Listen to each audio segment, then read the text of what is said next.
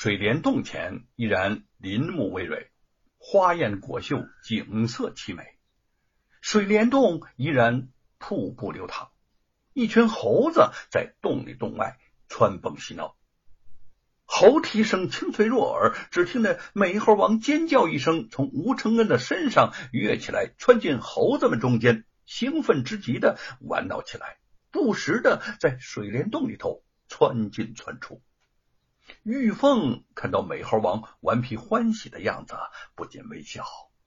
他也到家了。吴承恩泪水涌淌，环视着四周，说：“花果山。”水帘洞，我又来了，又来了！一群活泼可爱的大大小小的猴子向他围了过来，吱吱尖叫，欢闹不已。吴承恩俯下身，轻轻的抚摸着一只老猴子，激动的打量着他：“你就是当年在这里抢果子的那只猴子吗？你还认得我吗？我们是老朋友了。”老猴子眨眨眼，看了看他，忽然伸出舌头舔了舔他的手，亲热之意表露无遗。吴承恩心情激动，解下背上的包裹，把里面的一些果子倒在地上，说：“来吧，你们吃吧，这次就不要抢了。”老猴子捧起一个大果子，香甜的吃起来。其他的猴子们也一拥而前，纷纷捡果子吃。吴承恩目不转睛的看着他们，泪眼中流露出欢喜欣慰之情。玉凤这才知道，他在镇下镇子里头埋下的这么多的果子，原来就是为了这些猴子们呐。吴承恩走到一个横伸出来的大树杈前。眼前浮现出自己当年骑在树杈上欢快的看猴子们嬉闹的情景，他百感交集的抱住了树杈，仰望苍天。父亲，孩儿故地重游了，一切都是原来的样子，只是您不在我的身边啊。来到花果山水帘洞。吴承恩忽然感觉到了一种从来没有过的东西，他让他心里异常的平静，却又平添许多勇气。是因为这里是美猴王的老家，也是他的力量之源吗？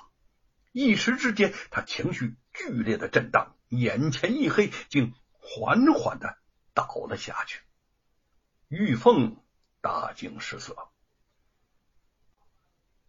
吴夫人不必多虑，平竹禅院的禅房里，慧芳和尚仔细的替吴承恩把着脉，回头见到玉凤一脸关切焦急，微笑着说：“这吴公子是一时激情难抑引起的昏厥，老衲已经为他做了调理，一会儿就能醒过来了。”玉凤谨悬多时的心这才放下来。多谢大师再次相救。他双目凝注在吴承恩的脸上，见不多时，他果然悠悠转醒，对着自己歉意一笑。此时很内疚，又让他担心。玉凤不禁俏脸一红，低下头去。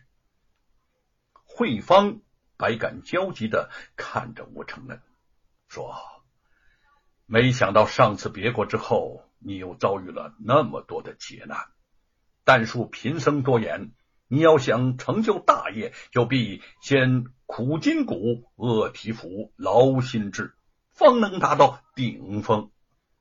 先是三藏历经艰辛，远赴天竺国求取真经，不就是如此吗？他曾听说吴承恩烧了当初根据民间传说和杂剧写就的《西游记》。还当是笑话。现在看到吴承恩为重写《西游记》付出的努力，对他的毅力十分佩服。身边的美猴王频频点头。吴承恩看到他一本正经的样子，有些忍俊不禁。他说：“多谢大师指点，我现在的眼界和之前有了大不同，所以我想再写出来的《西游记》也应该是更上一层楼吧。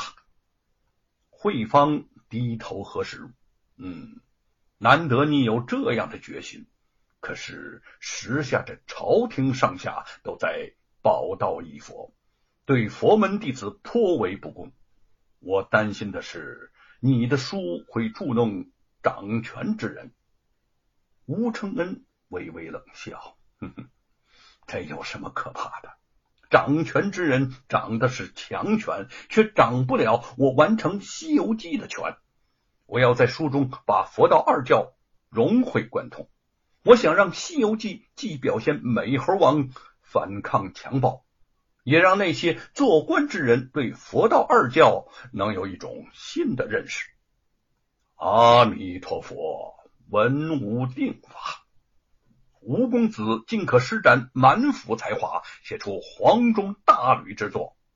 慧芳的眼中露出赞叹的神采。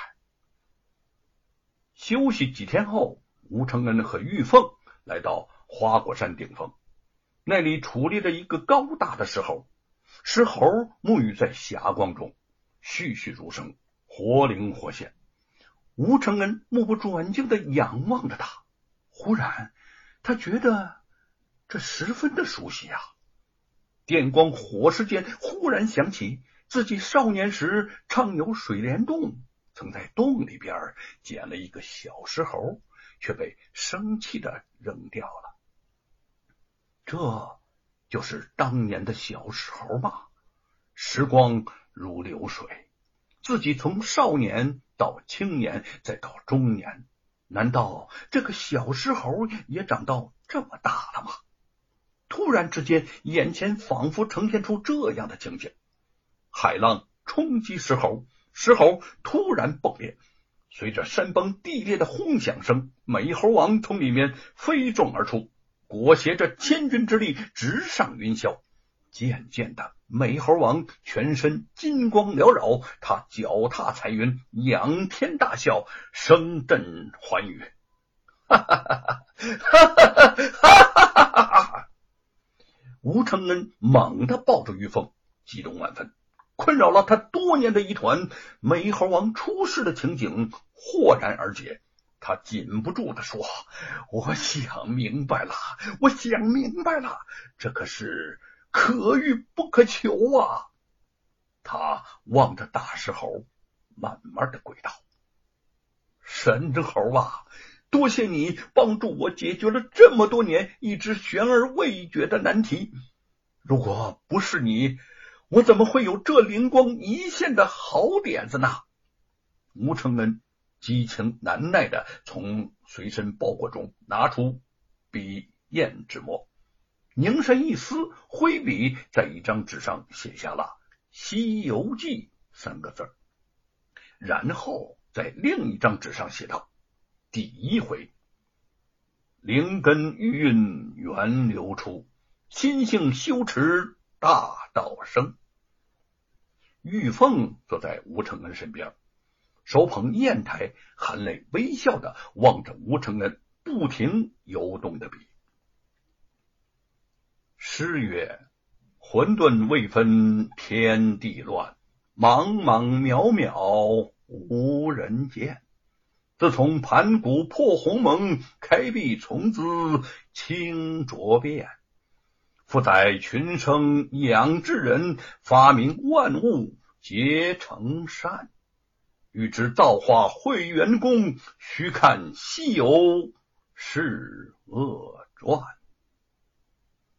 感盘古开辟，三皇治世，五帝定伦，世界之间遂分为四大部洲，曰东胜神州，曰西牛贺州，曰。南禅部洲曰北距泸州，这部书单标东胜神州。海外有一国土，名曰傲来国。国近大海，海中有一座名山，唤为花果山。那猴在山中却会行走、跳跃、食草木、饮涧泉、采山花、迷树果。与狼虫为伴，虎豹为群，张鹿为友，弥远为亲。夜宿石崖之下，朝游风洞之中，真是山中无甲子，寒岁不知年。